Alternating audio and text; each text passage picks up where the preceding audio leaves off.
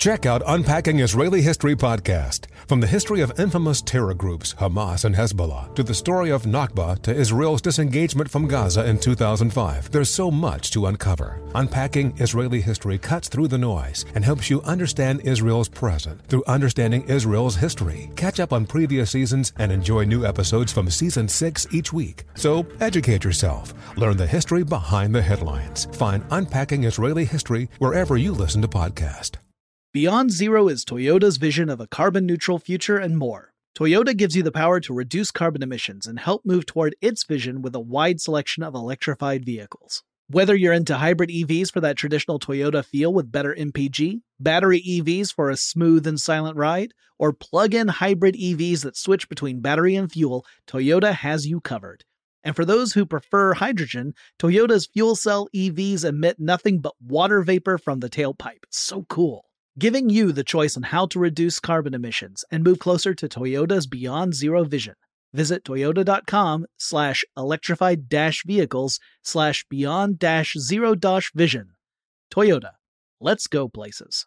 Bring spring color inside this season with Behr Premium Plus paint, starting at just $28.98 a gallon at the Home Depot. Add a pop of blue to your kitchen with the Behr exclusive color Arrowhead Lake or a splash of Amazon jungle to your living room. Bring a cool breeze to your bathroom with sea glass, or accent your bedroom with sunrise inspired colors like coral cloud and dark crimson. Let your creativity bloom this spring with Behr Premium Plus paint starting at just $28.98 a gallon at the Home Depot. How doers get more done. CNN Underscore's Guide to Sleep has tons of recommendations for products that can help you get the best night's sleep ever. All right, let's face it, most of us have had trouble falling or staying asleep at some point, and there are a lot of products and hacks claiming to be the solution to our sleepless nights. That's why the CNN Underscored team spend hundreds of hours testing products to find the ones that can make a huge difference in the quality of your slumber. Visit underscore.com now for our ultimate guide to getting better sleep. This Day in History class is a production of iHeartRadio.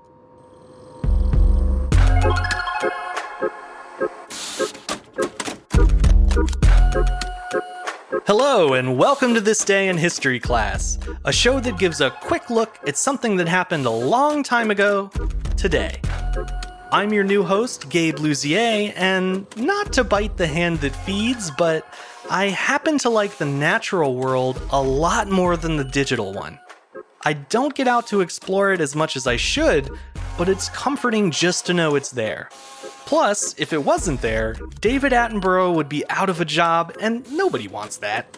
Lucky for us, we've got laws in place to help protect the natural world from ourselves, and today we're going to take a closer look at one of those laws. It's called the Wilderness Act of 1964.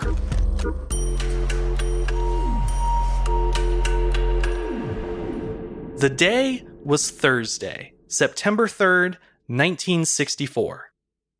U.S. President Lyndon B. Johnson signed into law the Wilderness Act, establishing a national network of federally designated wilderness areas known as the National Wilderness Preservation System. The Wilderness Act was drafted in recognition of the country's increasing population, accompanied by expanding settlement and growing mechanization.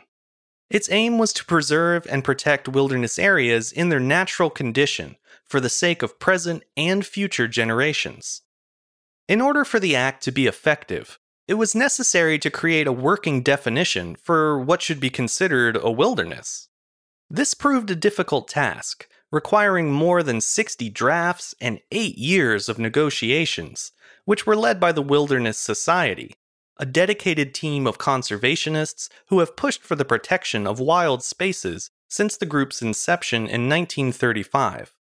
In the end, the following definition was agreed upon and incorporated in the Act A wilderness, in contrast with those areas where man and his own works dominate the landscape, is hereby recognized as an area where the earth and its community of life are untrammeled by man where man himself is a visitor who does not remain. When the Act became law in 1964, it designated 9.1 million acres in 13 states as wilderness. The Act also outlined a long term study process by which additional areas could be designated as wilderness.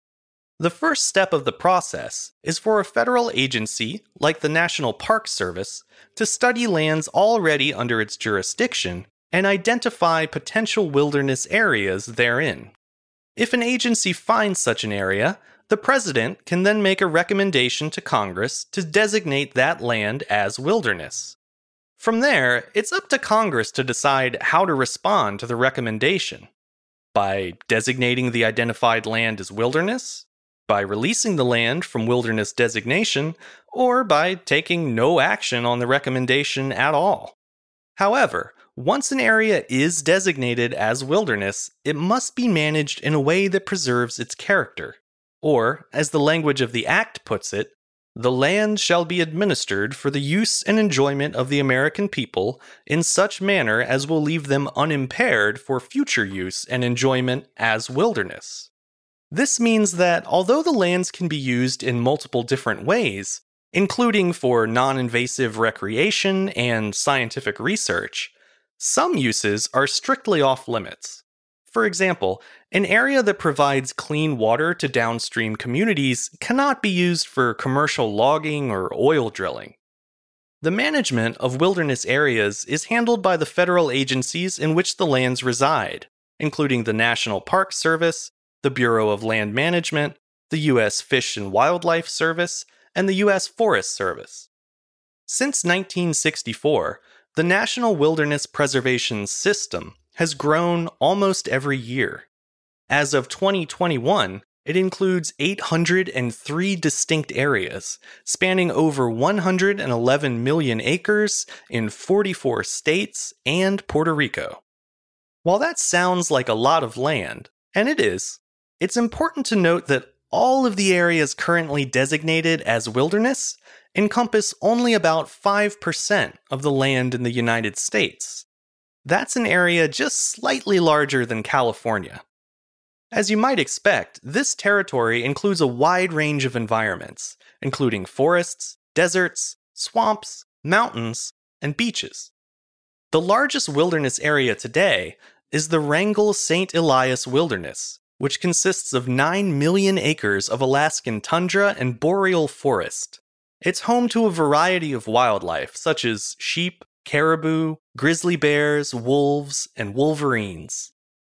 At the opposite end of the spectrum is the Rocks and Island Wilderness in Northern California.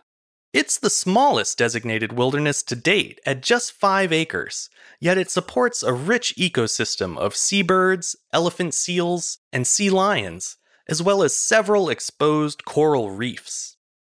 The Wilderness Act of 1964 was the work of many advocates, authors, and public servants who believed that access to unspoiled, wild spaces is as vital to human life as clean air and water. Although the act has been threatened by various social and political forces over the years, many Americans who share that same conviction have taken up the fight to defend the act and the wilderness it protects. In the words of photographer and filmmaker Paul Strand, the essence of what we call America lies not so much in political institutions as in its rocks and skies and seas. I'm Gabe Luzier, and hopefully you now know a little more about history today than you did yesterday. If you'd like, you can learn even more about history by following us on Twitter, Facebook, and Instagram at TDIHC Podcast.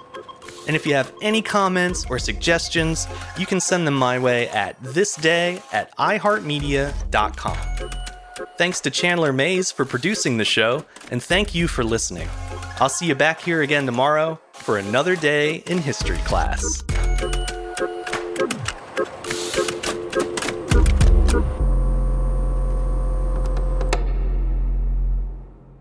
For more podcasts from iHeartRadio, visit the iHeartRadio app, Apple Podcasts, or wherever you listen to your favorite shows. Zigazoo has made me zigzag. What I mean by that is, I swore I would never let my kids on social media, but now I'm setting them loose on Zigazoo. Zigazoo is a space for kids to post videos they've created and to share them with other kids just like them. Videos that are moderated by actual people. And since there are no comments or messaging, you don't have to worry about social trolling. Zigazoo, the world's largest social network for kids. Download the Zigazoo app today. Infiniti presents a new chapter in luxury, the premiere of the all new 2025 Infiniti QX80, live March 20th from the edge at Hudson Yards in New York City, featuring a performance by Jon Batiste. The all new 2025 Infiniti QX80 is an SUV designed to help every passenger feel just right. Be the first to see it March 20th at 7 p.m. Eastern, only on iHeartRadio's YouTube channel. Save the date at new-QX80.com. Don't miss it. 2025 QX80 coming this summer.